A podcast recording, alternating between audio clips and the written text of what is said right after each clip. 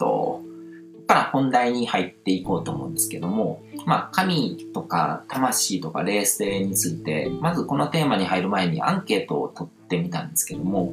まあ、たくさんの方がこう、返事をくれて、こう、いろいろこう、みんながどういうふうに考えてるのかが、あの、分かってきたんですけども、人それぞれですごく解釈が結構違うなっていうふうにも感じたし、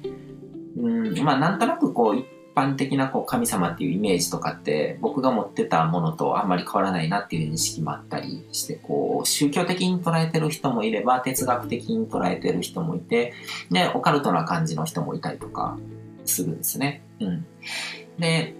それを踏まえた上で僕自身のこう理解っていうのを話していこうと思うんですけども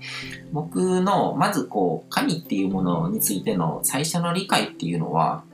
2010年の7月に起こったんですね。当時のあの気づきノートにしっかり書いてるんですよ。会社員時代に書いてた7月夏休みに入る前ぐらいに突然なんか自分の中でこう仕事行く前にこう着替えながらなんとなくこう考えてた時に、ハッとして、で、パッてこうメモったものがあるんですけども、で、そこはもともとこう、えっ、ー、と、家庭がそんなしっかりした宗教を持ってたわけでもないし、まあ一応、えっ、ー、と、何になるのか、法華経になるのかな。仏教的な感じで、こう、お葬式の時とかを、こう、お経とか唱えるような、あの、仏式のものを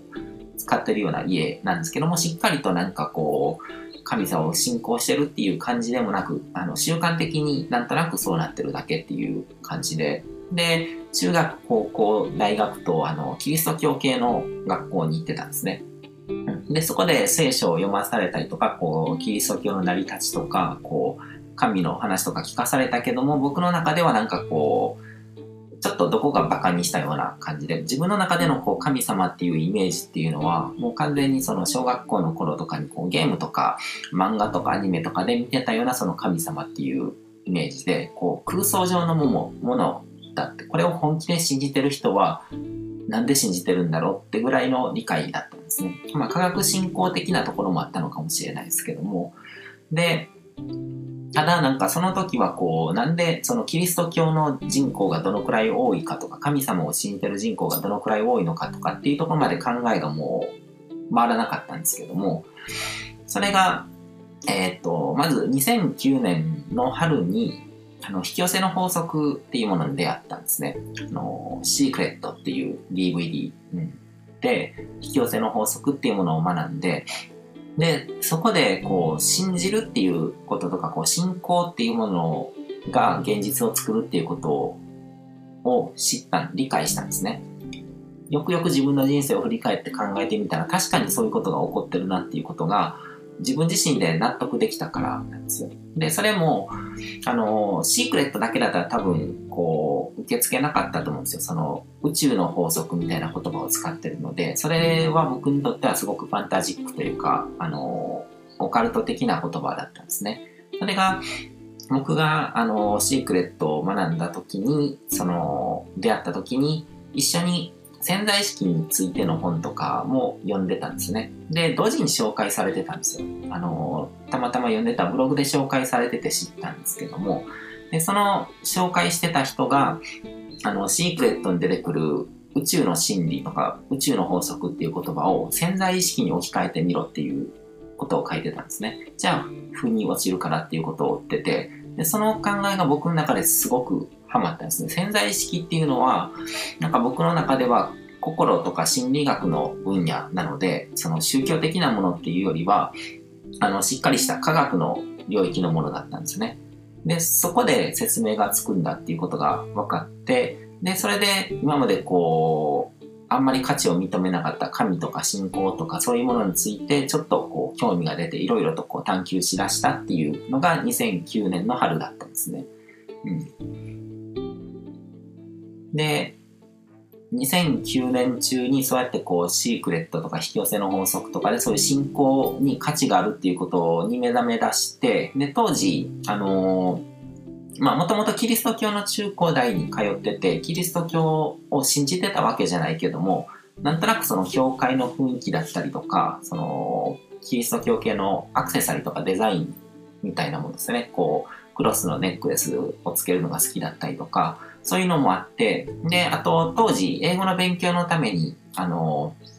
ポーランド、ポーランド人の子とこう、メルトモになってて、英語でやり取りしてたんですね。で、その子のこう、発信とかこう、話してることとかの影響とかもあって、あの、自分の中でこう、キリスト教の信者になろうかなって、まあ別にわざわざこう洗礼を受けに行くわけじゃないけども、勝手にこう神様を信じようって思ったんですよ。神様を信じることによって、自分の中からこう現実創造の力が引き出されるっていう風に思ったので、で、そういう感覚で宗教っていうのは別にこう自分のファッション的な感じですね。こう、この感覚が好きだからっていうので選んでもいいんじゃないかっていう考えに至ったのが、2009年の大体夏ぐらいのことですね。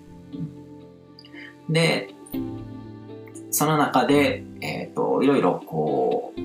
そういうことに興味が湧き出したので、いろんな本を読んだり、ネットで情報収集して、まあ、ちょうど1年後ぐらいの2010年の夏に、自分の中でパッとこう、神っていうものの本質が紐解けた気がした瞬間があったんですね。それがさっき言ったあの、仕事行く前にパッと降りてきたもので、思わずこう、気づきノートにメモしてしまったものなんですけども、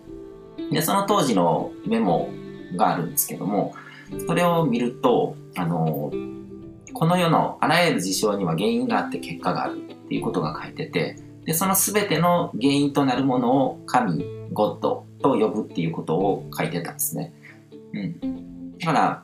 その時点まで僕の中にあったのは、こう、神様っていうのはこう、擬人化されたイメージだったんですね。だからファンタジックに思えたんですよ。けど、あのー、うん。だからそういう、まあ、ローマ時代のこう神話とか、ギリシャ時代の神話とかの神様と同じような感覚だったり、日本の雷神とか風神とか、うん、そういうものとか、あのー、仏像とかにこう象徴されるようなこう、擬人化された神様ですね。でもそういうのはこう空想上の存在だっていうふうに思ってたのが、神様っていうのは擬人化されたものをたまたまこう便宜的に擬人化されてるけどもあくまで概念であって仏教でいうとこの宇宙の真理とか、まあ、ダルマっていうものですよね。とか、そういう法則性みたいなものなんだっていうふうに考えたら、自分の中で全て納得がいったんですね。あ、神様ってこういうことだったんだ、みたいな。で、かなりこう、ハッとした瞬間で、で、もう、この時点で、あの、自分は宗教的な真理を悟ってしまったんじゃないか、ものすごいことに気づいてしまったんじゃないか、みたいな感じで思ってたんですけども、うん。で、その直後に、あの、玉部地秀人博士が書いてる本を初めて読んで、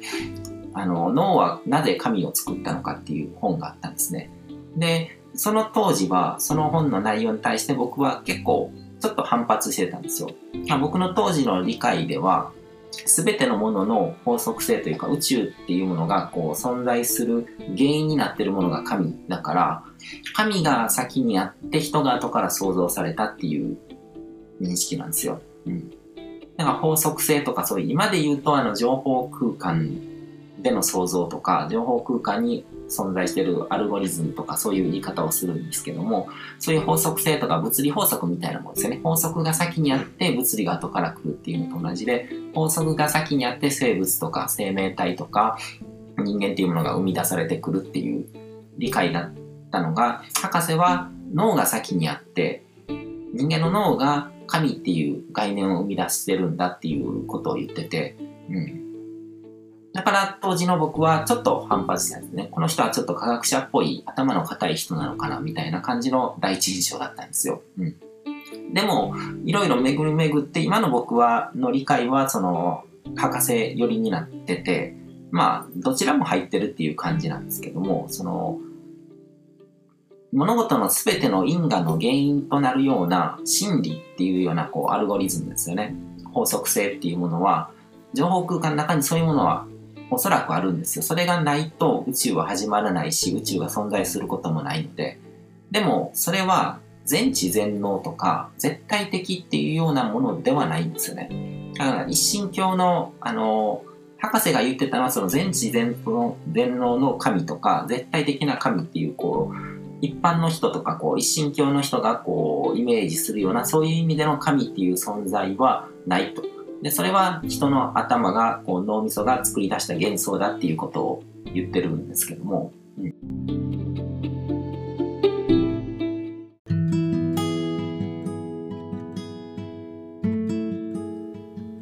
今回も最後まで聞いていただいてどうもありがとうございます。チャンネルの説明ページの方に僕が提供している悟り式コーチングの最初の2ヶ月分を無料で受講できる案内があります。ゴール設定とアファメーションについて詳しく解説してるんですけども、僕自身もこれらのことを本格的に取り組み始めて、で、それで大きく人生を変えたという経験があるので、あの、まだ受講したことがない方であったりとか、このタイミングでピンとくる方はぜひ登録して体験してみてください。また、僕がどんな人間なのかを簡単に知ってもらえる2分ほどで読める会員プロフィールのリンクも貼ってます。僕自身がインターネットを通じた出会いによって自分の人生を大きく変えたので、この出会いがあなたの人生を変える良いものになることを願ってます。